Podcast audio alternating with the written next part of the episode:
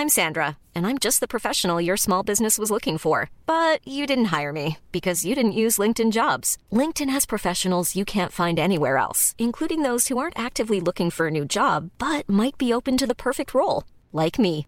In a given month, over 70% of LinkedIn users don't visit other leading job sites. So if you're not looking on LinkedIn, you'll miss out on great candidates like Sandra. Start hiring professionals like a professional. Post your free job on linkedin.com/people today. Everyone knows therapy is great for solving problems, but getting therapy has its own problems too, like finding the right therapist, fitting into their schedule, and of course, the cost. Well, BetterHelp can solve those problems. It's totally online and built around your schedule. It's surprisingly affordable too. Connect with a credentialed therapist by phone, video, or online chat, all from the comfort of your home. Visit betterhelp.com to learn more and save 10% on your first month. That's BetterHelp H E L P.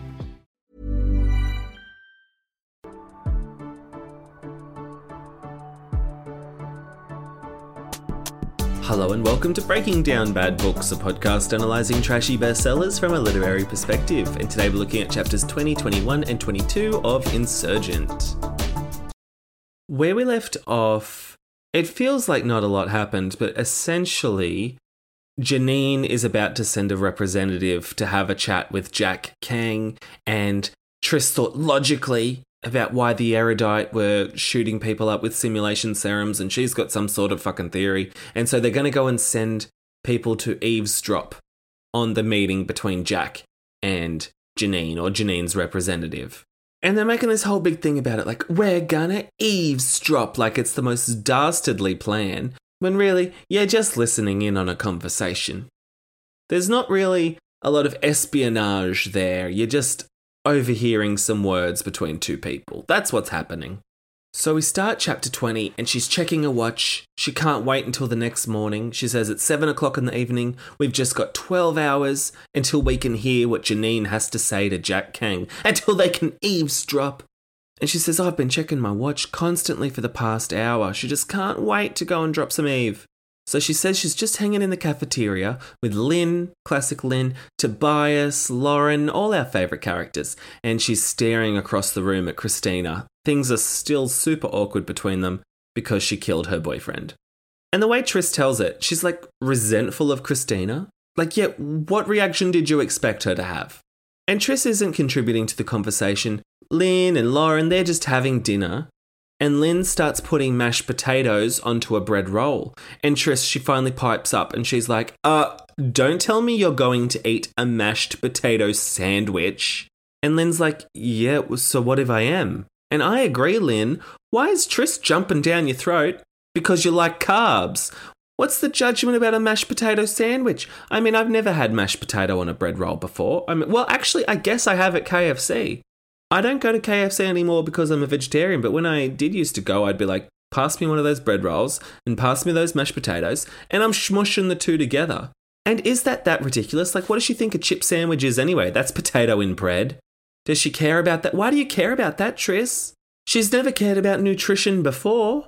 And like, if she was friends with Lynn, I can imagine there's some like jovial ribbing.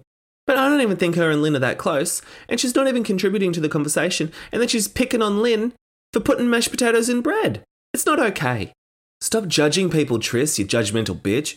So then a group of Dauntless, she doesn't know them, they're older than Tobias and her. They walk over and they start whispering to Tobias, saying, Coward. And Tobias, he's paused mid putting a glob of butter on his bread. What is her obsession with people eating bread? To call it a glob of butter implies that she thinks it's too much butter. Let him use as much butter as he wants, Tris. Anyway, he's being called a coward, and it's tense. So I don't really know why they think Tobias is a coward. She thinks it's because he revealed that he was afraid of his dad abusing him, and that was one of his fears. And it's like, yeah, the Dauntless acknowledge that fear exists, right? That's the whole point of the fear simulation and everything. And the fact that Four only had four fears was kind of a big fucking deal, but now all of a sudden he's a coward because he revealed that he is afraid of his dad. He also just overcame a simulation through sheer will. He helped shut down Erudite's plan. He ran around to Amity. He's escaped people. He's tapped into the factionless to try and recruit an army. I don't think he's much of a coward. They're all just focusing on the fact that he's afraid of his dad, as he has every right to be. But Tobias says this needs to stop, and he gets up and starts walking across the cafeteria. And Tris is thinking, uh oh, what's he gonna get up to? And he goes right up to Marcus and he shoves him. He punches him hard in the teeth. And then when Marcus hits the ground, he presses the heel of his shoe to Marcus's throat. And then Tobias undoes his belt. And then he says to Marcus, This is for your own good. And he slaps him with the belt. And Tris fills us in she breaks that down for us. She says, Ah, that's what I remember Marcus and his many manifestations always said to Tobias in his fear landscape. Ah, oh, thank you, Tris. I would never have clocked that on my own, that this is some sort of reference to the abuse that he suffered at Marcus's hand. Would never have figured that out. So then he just starts whipping Marcus with the belt, and all around them, the Dauntless are laughing. They think it's hilarious. And so she finally gets up and she's like, Stop, Tobias, stop.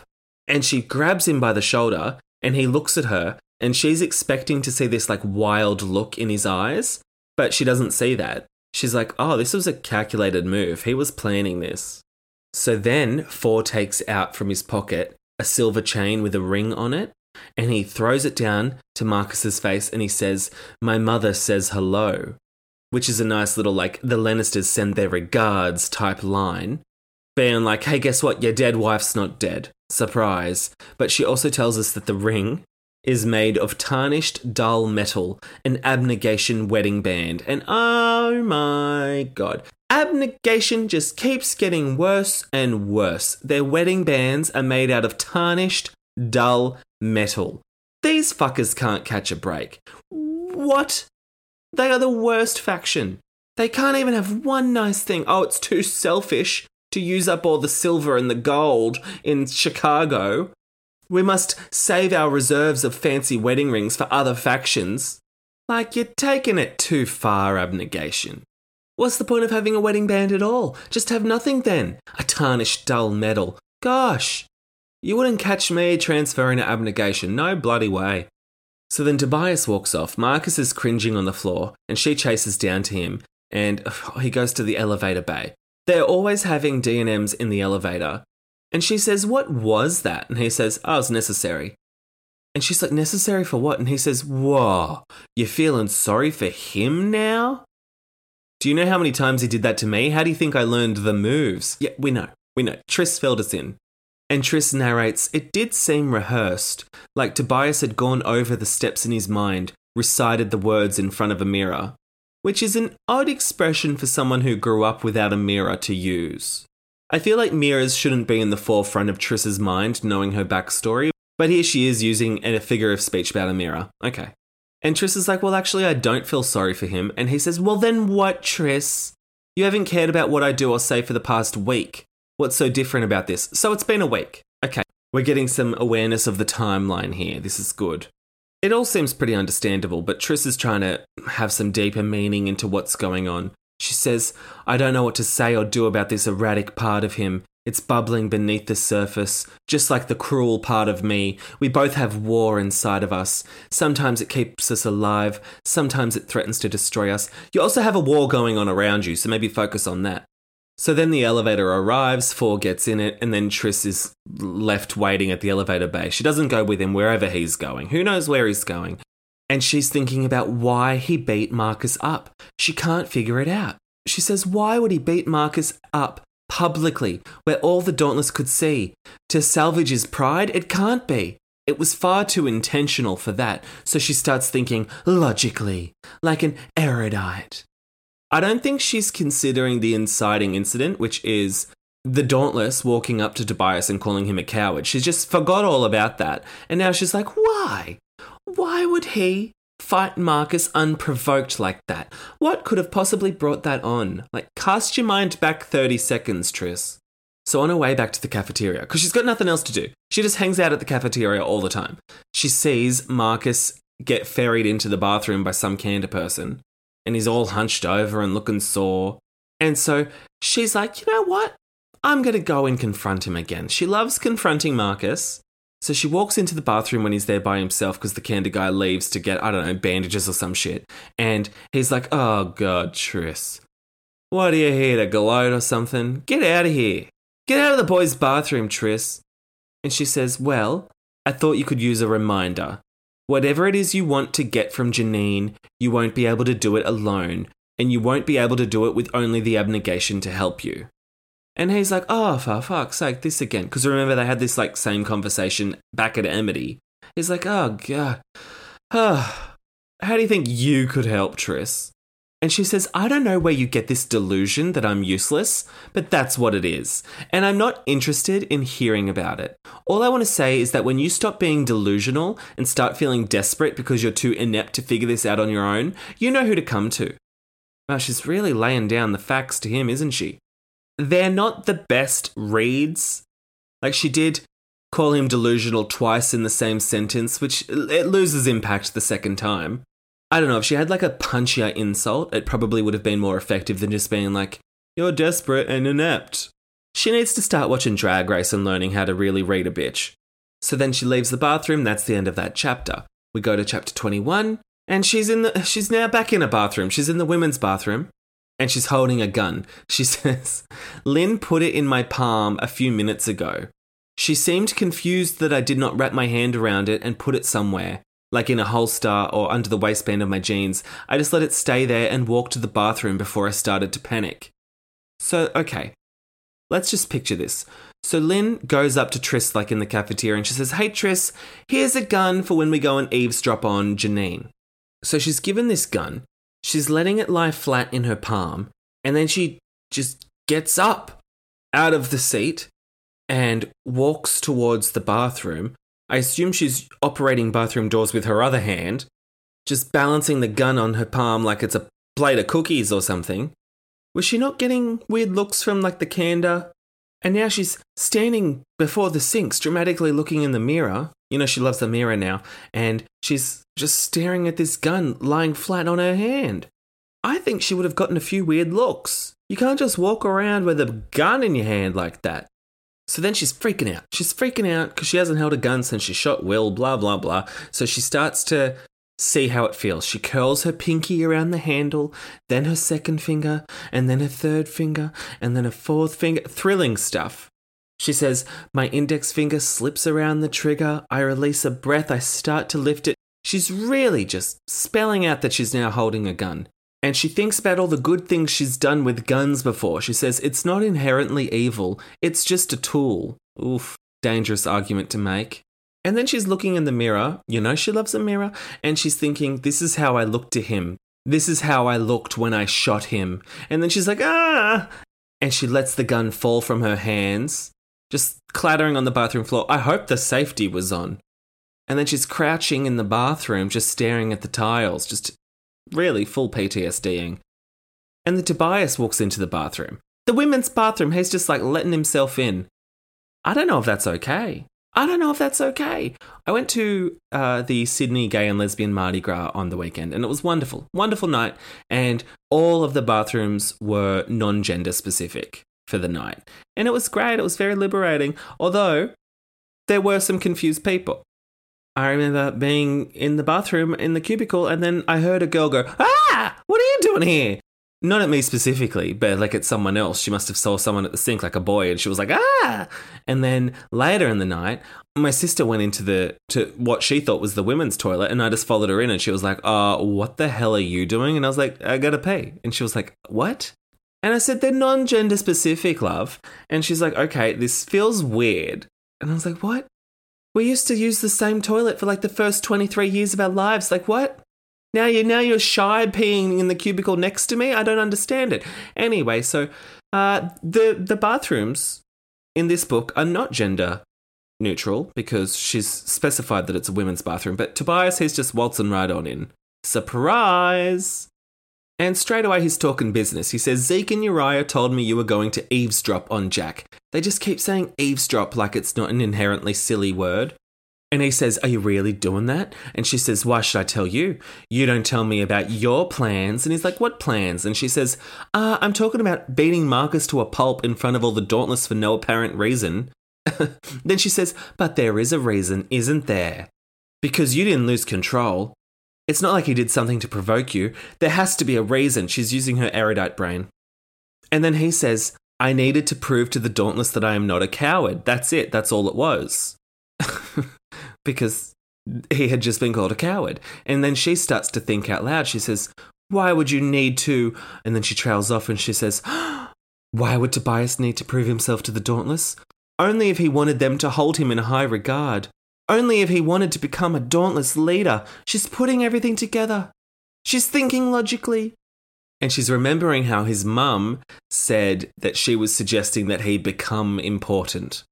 And she thinks that he thinks the only way to make an alliance with the factionless is to tell the Dauntless to do so, being in a Dauntless leadership position.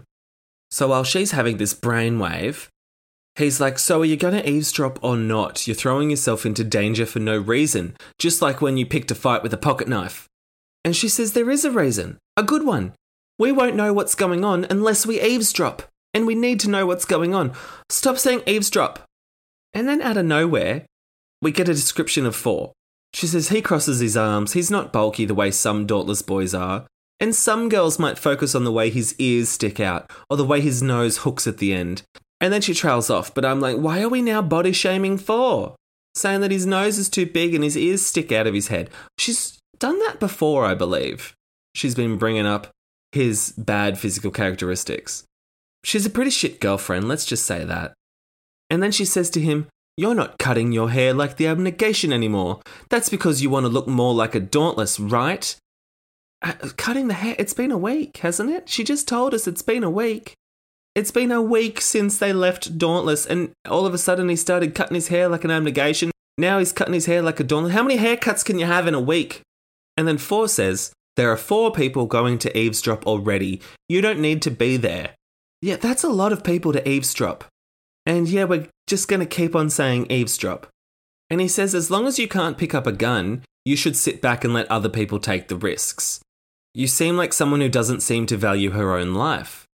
And she's like, huh, wonder what that means. I don't seem to value my own life. And she's like, well, what are you going to do? Lock me in the bathroom? Because I'm going. I'm going to eavesdrop. And he says, well, I don't want to stop you. I want you to stop yourself. But if you're going to be reckless, you can't prevent me from coming along. So now we have six people going to eavesdrop.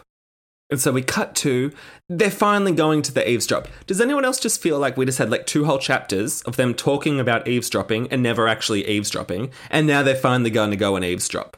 There's been more build up to this eavesdrop than there was for like the choosing ceremony. So they're going out into the city, they're going to some sort of bridge. She says Uriah and Zeke are in buildings on either side of the bridge to get a better vantage point. And then Lynn and Shauna are also with them at the bridge. And she says the bridge is supported by a maze of narrow girders beneath its lower tier. So she's just like climbing the girders. I don't know. She's trying to make out like they're so inconspicuous, but I think they'd stick out like a sore thumb, right? Like, we're always hearing about how smart Janine is. She's not going to go and send someone half an hour before the meeting just to scope out if the bridge is bugged or filled with spies who are looking to eavesdrop.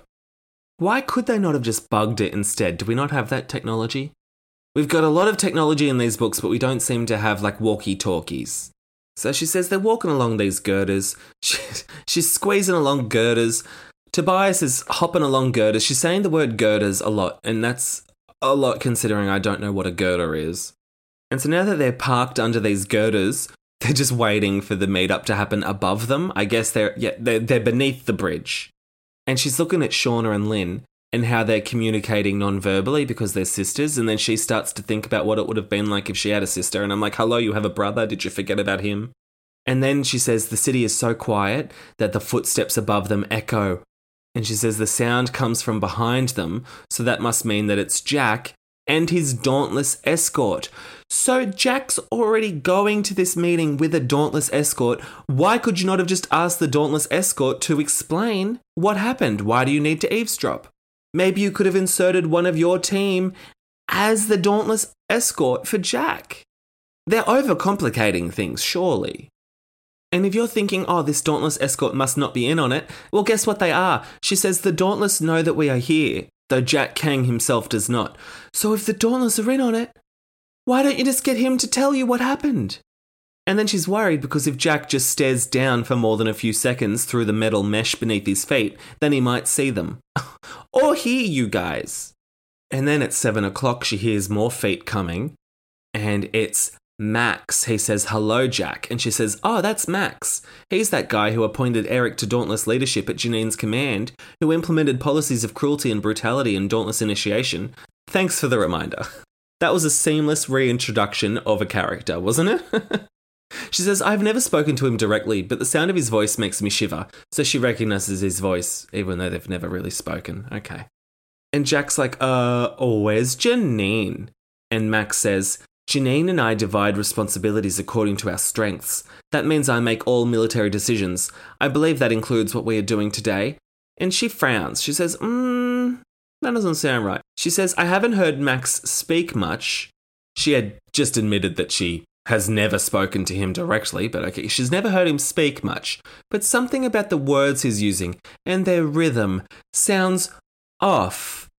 So I don't know if she's hinting that Max might be under some sort of simulation himself, controlled by Janine, perhaps. I think that's what she's getting at. And then Max is like, Well, sorry if you think we're negotiating. We can't negotiate because you're not on an even footing, because you are the only disposable faction. Candor does not provide us with protection, sustenance, or technological innovation, so you're expendable to us. And yeah, we don't really we don't really care for you guys.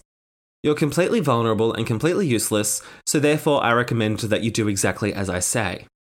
And then Jack's like, oh god, you're a piece of shit. How dare you? And then Max says, let's not get testy. And she thinks, that's very unlike Max, someone I've never spoken to directly. He sounds like he's speaking not very naturally. He wouldn't use the word testy. No self respecting dauntless man would say the word testy. He's speaking like someone else. He's speaking like Janine. She's spelling it out for us. She really loves to hammer a point home, this Veronica Roth, doesn't she? And that's when Tris thinks logically, she thinks like an erudite, and she realizes, oh, it makes perfect sense. Janine would not trust anyone, particularly not a volatile dauntless, to speak on her behalf. The best solution to that problem is to give Max an earpiece. Oh, and the signal from an earpiece can stretch only a quarter of a mile at most. Okay, thank you for that tip. So, first of all, earpieces do exist. I don't know why we couldn't have just popped an earpiece into the Dauntless escort. I don't know why we needed to be under the bridge, but I digress. Um, and also, she's she's assumed that he's got an earpiece in because he used the word testy. Like, okay, but like even if he has an earpiece in, he could have just chosen not to say the word testy. And so she's ruled out the idea that he might be under a simulation. I feel like she's leaping to conclusions here. She says, oh, well, he used the word testy. So obviously, he's speaking Janine's words through through an earpiece. And because an earpiece signal can only stretch a quarter of a mile, she must be around. That's what she's thinking. Which is so fucking dumb. so dumb. But of course, it ends up being the case because this book is dumb. And so then Max says, I have three requirements. First, you return the Dauntless leader you have in captivity. Second, you allow your compound to be searched by soldiers so we can extract the divergent. And third, that you provide us with the names of those who were not injected with the simulation serum. So he's just outright calling it a simulation serum. I thought we were going to keep that secret. Remember? Because Jack was like, what? This blue ink in all our arms? That's not simulation serum. That's ridiculous. You can't shoot a simulation serum at someone and have long range transmitters. That's ridiculous. And there is Max. He's just like, yeah, it's a simulation serum. Cat's out of the bag. And Janine, this is why you don't send Max, because he fucks up. And Jack says, well, why do you want to search the compound? And he's like, uh, to find the divergent. Like I just told you that, Jack. And Jack's not liking his tone. So Jack like leans forward and like grabs him and Max says, Release me or I'll order my guards to fire. And Tris is like, Wait a minute. How does Janine know that he was grabbed? If she really is speaking through Max, then she has to be able to see him to know that he's being grabbed. I'm Sandra, and I'm just the professional your small business was looking for. But you didn't hire me because you didn't use LinkedIn jobs. LinkedIn has professionals you can't find anywhere else, including those who aren't actively looking for a new job but might be open to the perfect role, like me. In a given month, over 70% of LinkedIn users don't visit other leading job sites. So if you're not looking on LinkedIn, you'll miss out on great candidates like Sandra. Start hiring professionals like a professional. Post your free job on linkedin.com/people today. Everyone knows therapy is great for solving problems, but getting therapy has its own problems too, like finding the right therapist, fitting into their schedule, and of course, the cost. Well, BetterHelp can solve those problems. It's totally online and built around your schedule. It's surprisingly affordable too. Connect with a credentialed therapist by phone, video, or online chat, all from the comfort of your home. Visit betterhelp.com to learn more and save 10% on your first month. That's BetterHelp H E L P. Burrow is a furniture company known for timeless design and thoughtful construction and free shipping, and that extends to their outdoor collection. Their outdoor furniture is built to withstand the elements, featuring rust-proof stainless steel hardware, weather-ready teak, and quick-dry foam cushions. For Memorial Day, get 15% off your Burrow purchase at burrow.com slash ACAST and up to 25% off outdoor. That's up to 25% off outdoor furniture at burrow.com slash ACAST. Wow. Nice. Yeah. What you're hearing are the sounds of people everywhere putting on Bombas socks, underwear, and t-shirts made from absurdly soft materials that feel like plush clouds. Yeah, that plush. And the best part? For every item you purchase, Bombas donates another to someone facing homelessness. Bombas. Big comfort for everyone. Go to bombas.com slash ACAST and use code ACAST for 20% off your first purchase. That's bombas.com slash ACAST. Code ACAST. What? You already told me that she can only be a quarter of a mile away at most. And if that is the case, she's probably going to be somewhere within range, I guess. But it seems like you're leaping to another conclusion, which does seem obvious, but uh, I, I'm, I'm getting confused thinking about how confusing this should be. Anyway, so now she's like, Janine must be here somewhere. And so she just looks around her and she sees a building, a squat glass building standing near the edge of the old riverbank. And she says, That must be where she is. What? Why? Wh- Why did you come to that conclusion? How? How? There's all these buildings, all these buildings. It's Chicago. It's Chicago. And you know what? It's not that much of a rubble city. I know she says there's buildings that are in disrepute, but we've also got the Hancock building with a working elevator, and we've got a Ferris wheel that hasn't fallen down. Like, okay, it's not an apocalyptic scenario. There's still a lot of buildings around, and she's just scanning around the bridge and she says, There it is. Glass building, that must be it. A lot of buildings are made with glass, Tris. A lot of them have windows, or have cavities where windows used to be because they don't know how to fix windows. Wh- Why would you just assume Janine is over in that building? She could be under the bridge for all you know, because that's apparently a great hiding spot. And so she, like, non verbally communicates to Tobias, even though they're not sisters. She communicates to him, being like, Oh, I think Janine's over in that building. And Tobias is like, Okay, well, let's go check it out. Let's just stop, drop, and Eve. So they go to, like, I don't know, navigate the girders back to land to get to the bridge. But Lynn, she goes rogue and she climbs towards the edge of the bridge and then I guess swings herself over the bridge, jumps on top of the bridge, and then she's got a gun and I think she shoots Max. So then there's a bit of pandemonium. She just starts running through the riverbed to get to this glass building where Janine must be. Must be. There's no other explanation for where she would be. Even though she's already told us Uriah and Zeke are also in buildings for a vantage point and they picked different buildings. I don't know why they passed up this glass building because it's the optimal building to hide out in when you were to look at the bridge. Apparently they didn't. So, oh, so stupid. And so she starts running for the building. And she thinks, I can run back to Candor headquarters and to temporary safety, or I can find Janine in what is probably the most vulnerable state she will ever be in. How are you so certain of this? And she says, Oh, it's not even a choice. And so she's running for the building, and Tobias is following her. Apparently, Jack's safe. The Dauntless escort has kept Jack safe. The glass building's in her sights, and then she hears more footsteps, more gunshots, and she's ducking and she's weaving, and she's running towards the glass building, and then before she gets there, she sees movement in the alley to her right, and she swerves to follow it, and there's three figures down the alley. One is blonde, one is tall, and one is Peter. So I guess Peter's short because he can't be tall as well, because only one of them is tall. Anyway, she's like, Peter! That's you, right? You, oh, you're such a traitor, Peter. I knew it because he's standing with Janine. Meanwhile, they're in an alley nowhere near the fucking glass building from the sounds of it. So she wasn't in the glass building. She just found Janine by happenstance. God, this is a ridiculous book. And so she's like, Oh, Peter, you're such a traitor. I knew it. I knew you'd go back to the erudite. What? Wait, d- didn't we all know that? Didn't we all clock that back when we were leaving the Amity farm? She's calling him a traitor. He was already working with the erudite back in like th- the uprising at the end of Divergent. Well, so Janine and the tall person, they run around the corner. So it's just Peter left. And she's about to like run after Peter, but Tobias holds her back. And Peter's like, oh, sounds like your friend needs you because they hear an anguished and female scream pierce the air. And so Peter's like, you have a choice. You can let us go and help them, or you can die trying to follow us. And Tris like, ah, damn it. She says, I hope you die. And then she, she turns away and she runs towards the scream. This is what I'm saying. Tris needs lessons in how to deliver a good comeback. I hope you die. Like, that's the floppiest of flop comebacks. That's what you'd say in primary school when someone used to make fun of you. Oh, I hope you die. Like, that's weak sauce. Anyway, all that running to the glass building turns out she wasn't in the glass building. Then you find her accidentally, and, and then you give up on her because someone's screaming. Who cares? If Shauna or whoever has been shot, what are you going to do about it? And so that was the end of the chapter. We go to chapter 22, and guess what? Shauna has been shot. she says Shauna lies on the ground, face down, blood pooling on her shirt. Okay, face down. Can we not turn her over?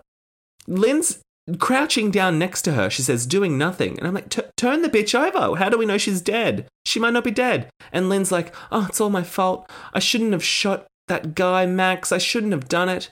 Well, no, you probably shouldn't have. So then Tobias, he activates and he's like, all right, well, let's um maybe get Shauna out of here. Like, let's get her to some medical attention. So they scoop up Shauna and she's moaning. So she's still alive. How about that? And she says, together we walk towards the merciless mart. She's committed to referring to it as the merciless mart, the most uncatchy of building names I've ever heard. So then Uriah's rocking up and he's like, oh no, Shauna, and Tobias is like, now's not the time. Run back to the Merciless Mart and get a doctor. How is Tobias saying that with a straight face? Run back to the Merciless Mart. And Uriah's in shock, and Tobias is like, Uriah, go now! And then Uriah finally turns and sprints in the direction of the Merciless Mart. So then they get to the Merciless Mart. They're met by Uriah and an erudite man with a comb over. An erudite, what's he doing there? Oh, I guess, oh, who cares? An erudite man with a, why has he got a comb over? What an, what an odd detail to give us. Shauna's dying out. She's bleeding all over Chicago. And here, Veronica is just making sure we know that this erudite guy has a comb over. Well, what an interesting description. So, anyway, this guy with the comb over, he must be a doctor. So he just starts working on Shauna. Just, and the lobby floor? They couldn't have brought her up to like an actual first aid room or like a little hospital wing. They're just doing it right on the lobby floor. And so then Tobias, he turns on Tris and he's like, I'm fucking over it, doll. He says, I'm not going to pretend to know what's going on with you, but if you senselessly risk your life again, and she says, I'm not senselessly risking my life. I'm trying to make sacrifices like my parents would have. So she's actively wanting to sacrifice herself, and she doesn't see why that's a problem. and he's like, uh, you're not your parents. You're a 16 year old girl who doesn't understand that the value of a sacrifice lies in its necessity, not in throwing your life away. And if you do that again, you and I are done. So he's pretty much saying, if you sacrifice yourself again, you and I are done. Dude, she'll be dead. That's how that works. If she sacrifices herself, she'll be dead. She's not going to be worried that you're going to break up with her. And Tris is like, What? You're giving me an ultimatum? Either I give up sacrificing myself or I give up you. Like, well, what? You can only sacrifice yourself once, Tris. I don't. I don't know why she thinks she could just make a habit of this. And he says, I'm just telling you a fact. If you throw yourself into danger for no reason again, you will have become nothing more than a dauntless adrenaline junkie. He says, I love Tris the Divergent, who they're just really out and proud with the Divergent status now. I love Triss the Divergent, who makes decisions apart from faction loyalty, who isn't some faction archetype, but the Tris who's trying as hard as she can to destroy herself. I can't love her. I love how he's like, oh, you don't define yourself by factions, and yet that is consistently what she has done for the past book and a half. She's always like, Am I a dauntless? Am I an abnegation? Am I selfish or am I brave? Am I brave or am I selfish? And now she's like, oh, or am I an erudite because I seem to be able to think independently? And she's always describing herself and defining herself through a faction archetype. I don't know how Four doesn't realize that, but whatever, I get his point. And she can sort of get the point too. And he says, I believe you're still in there. Come back. And then he kisses her, and she's like too shocked to stop him.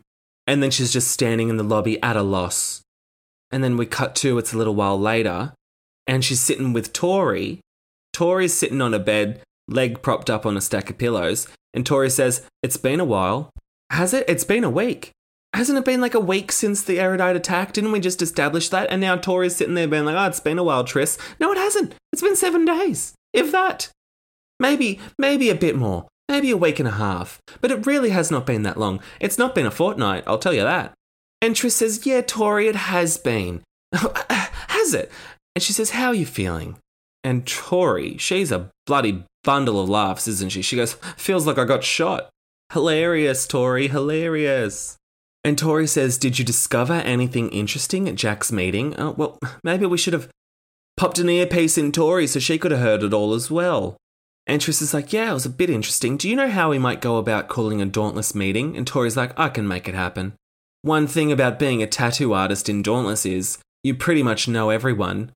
Okay, we've got this character who has a side hustle as a tattoo artist in Dauntless, and apparently because of that, she knows everyone. Even though, are the factions even that big? Really? What are we talking about? 200 people? 200 people, perhaps? I don't know. But she's like, oh, I know everyone. Oh, I can gather everyone because I know them because I tattooed them. You, it's not that hard.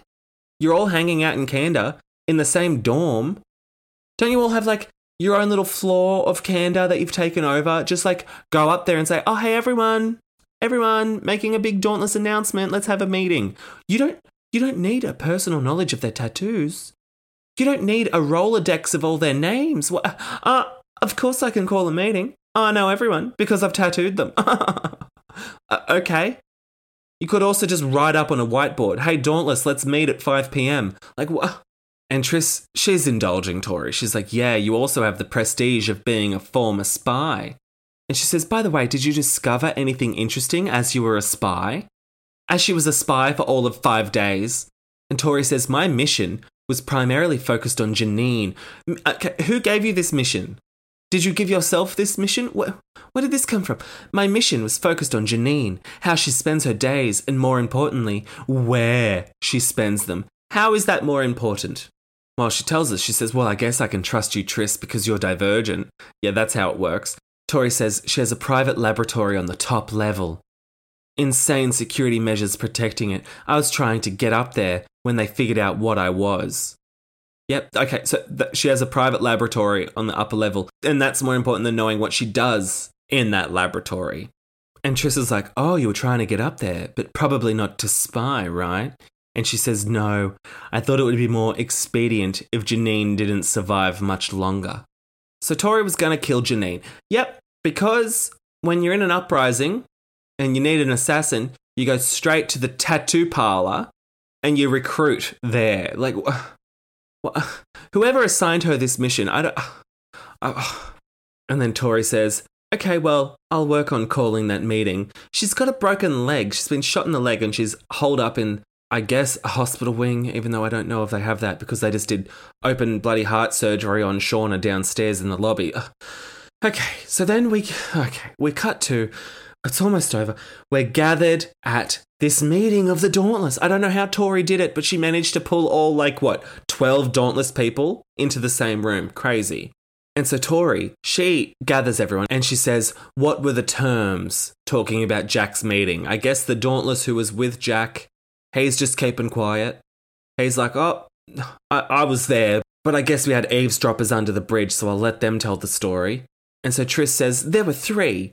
Return Eric to the erudite, report the names of all people who did not get shot with the needles last time, and deliver the divergent to erudite headquarters. And Tori's like, well, if Jack's making deals with the erudite, we can't stay here. Okay, well, he okay, he did not sign up to anything. Jack actually grabbed Max by the collar and then the representative for the erudite got shot. So he's really not in a position to have been making deals with them. They're all acting like, yeah, he signed and notarized a contract there on that bridge. No, that's not how it ended. And then Tris gives us this weird, out of place paragraph where she says, I think of the blood on Shauna's shirt and long for the amity orchards, the sound of the wind in the leaves, the feeling of bark beneath my hands. I never thought I would crave that place. Okay, me neither, because you seemed to hate it when you were there, but now you're like craving the feel of bark. She's talking like Frodo and Sam at the end of The Lord of the Rings when they're climbing up Mount Doom and Frodo can't remember the Shire. And Sam's like, Don't you remember, Mr. Frodo, the sound of trees, the smell of grass, the taste of strawberries? And Frodo's like, Nah, I don't remember any of that shit because I'm wearing this ring. Do you remember the Shire, Mr. Frodo? It'll be spring soon. The orchards will be in blossom. And the birds will be nesting in the hazel thicket. And they'll be sowing the summer barley in the lower fields. And eating the first of the strawberries with cream. Do you remember the taste of strawberries? No, Sam. I can't recall the taste of food. No, the, the sound of water. Uh, touch of grass. She's talking like she's never seen a tree before, or she'll never see a tree again. Oh, I long for the amity and the trees and the touch of bark. Shut the fuck up. Wait, since when? Since when? She's never admired nature. Never. Not ever single, ever, ever once. And now all of a sudden she's like, oh, I miss the trees. Bullshit. Bullshit. I don't like when she changes up all the characterizations for us. You've established Tris as this character who hates mirrors, loves being selfless, loves being brave, but she's conflicted about the two. And now all of a sudden, she's a, a bloody tree hugger. I'm getting whiplash. Whiplash. Anyway, so Tobias says, All right, well, how about we go back home? We go back to the Dauntless and take back what's ours. We break the security cameras in Dauntless headquarters so the erudite can't see us. Oh, brilliant! That's just what I said like three weeks ago. Remember, they brought that up to us being like, oh, we can't go back to the Dauntless because there's too many security cameras that the erudite can watch, and none of them thought to maybe break the cameras. And now Four's like, oh, I got a brilliant idea, let's break the cameras. And they're like, oh, yeah, oh, yeah, that sounds like a cool idea. What the fuck? This is, oh, this is riling me up. And then Bud, who also worked in Tori's tattoo parlor, apparently, because when you're in a crisis, you look to your tattoo artists. That's what you do. He says, We need to decide what to do about Eric. Do we let him stay here with the erudite or do we execute him? And Lauren, she pipes up and she says, Eric is dauntless. That means we decide what happens to him, not Candor. Okay, but he's actually erudite? Like, didn't he like reveal to us that he's actually erudite? He's been working for erudite this whole time. Tris figured out that he was erudite. I don't know if he's dauntless at all. And then Tori says, according to Dauntless law, Dauntless law, here we go. I didn't know they had their own laws. According to Dauntless law, only Dauntless leaders can perform an execution. All five of our former leaders are Dauntless traders. so I think it's time we pick new ones. The law, the law, the law says we need more than one, and we need an odd number. If you've got suggestions, shout them out, and we'll vote if we need to. Okay, so according to the law, they need to nominate dauntless leaders in order to execute someone. But you're clearly changing the law through this little vote that you're doing right now. So why can't you just change the other laws? We have to abide by the law. So let's just pick five people amongst us, and then they can create new laws. What? what? No, they'll just abide by the law. Oh, this is so stupid. So then someone shouts out, "You, Tori," and she goes, "Okay, okay, that was easy." She accepted that one quick. I don't know if she's angling for a power grab. And then Marlene, classic Marlene, she calls out Tris. And Tris is like, oh, oh, okay. And no one's shouting out their disagreement. And she's like, huh, okay, this is kind of nice. And then someone yells out, Harrison. Okay, okay, who the fuck's Harrison? Oh, no, no, this is the first we're hearing of a Harrison, right? If I'm wrong, let me know, but I, I swear we've never heard of Harrison. And she describes Harrison as a middle aged man with a blonde ponytail. And nah, you can't trust him to be a leader. I'm sorry. Middle aged with a ponytail? No way are you getting a leadership position. And then Tori says, Well, I'll nominate four. And then there's a few angry murmurs in the back of the room, but no one disagrees. Because no one's calling him a coward anymore, not after he beat up Marcus in the cafeteria. Oh, it did the trick. And she thinks, ah, well, now Four can get exactly what he intended. Unless I stand in his way. Why would she want to stand in his way? Does it not benefit her for the Dauntless to align themselves with the Factionless to overtake Erudite? Isn't that what she wants? And also, it's your boyfriend. Wouldn't you want to support him in his leadership ambitions? I don't know why. What? Unless I stand in his way. Well, why would you? And then Tori says, We only need three leaders. We'll have to vote. What? I know you need an odd number, but just vote someone else in then, then you've got five. Harrison makes the cut. Tori, Tobias, Tris, they all make the cut, and you just pull up Marlene or someone as a fifth number. She's like, oh no, we only need three. We only need three. We previously had five, but we only need three, so let's do a vote. And so then she has this whole little like self exploration. She goes on some sort of fucking journey in her head that I can't be bothered with right now. And she's like, I'm not dauntless. I'm divergent. I'm whatever I choose to be. And I can't choose to be this. I have to stay separate from the Dauntless in order to, I don't know, protect the Dauntless or some bullshit because she's special and she's divergent. Seeming to forget that Tobias is also divergent. She's conveniently ignoring that part of it, and she says, No, no, you don't have to vote. I refuse my nomination. She says, I don't want it, I'm sure. And then she says, and then, without argument and without ceremony, Tobias is elected to be a leader of Dauntless, and I am not. Okay. So, it, is that what you wanted, or is that not what you wanted? I'm, I'm really not clear here, and that's the end of the chapter. Ugh. What a frustrating chapter. But at least we finally got the eavesdropping scene that had been hyped up so much. Did it meet your expectations? Let me know. Send me an email. Hit me up on Twitter, Instagram. Go over to patreon.com slash breaking down bad books. Oh, wait, no, you're already patrons. Great. Okay. Oh, God, I'm losing it. Okay. Bye. Fuck me. I don't even know what day it is. All right. Bye. Send your burning thoughts, frustrations, and grievances on this latest chapter of this shitty book to breakingdownpod at gmail.com or on Twitter at podbreakingdown and Instagram at breakingdownbadbooks. You can visit www.breakingdownbadbooks.com for all the listen links, contact information, merch, and more. To support the show on Patreon and gain access to exclusive ad-free bonus episodes, visit patreon.com slash breakingdownbadbooks. Ratings and reviews on your preferred podcast platform are also a fun, free way to support the show. Breaking Down Bad Books is hosted by me, Nathan Brown, who you can follow on Instagram and Twitter at NathanBrown90. Thanks for listening and happy reading.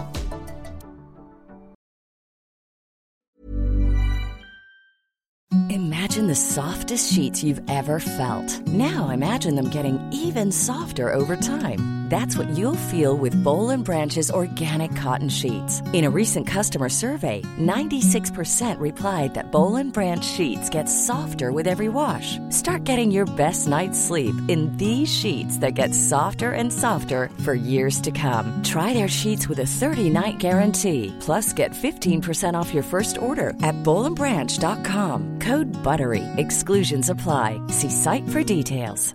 Planning for your next trip?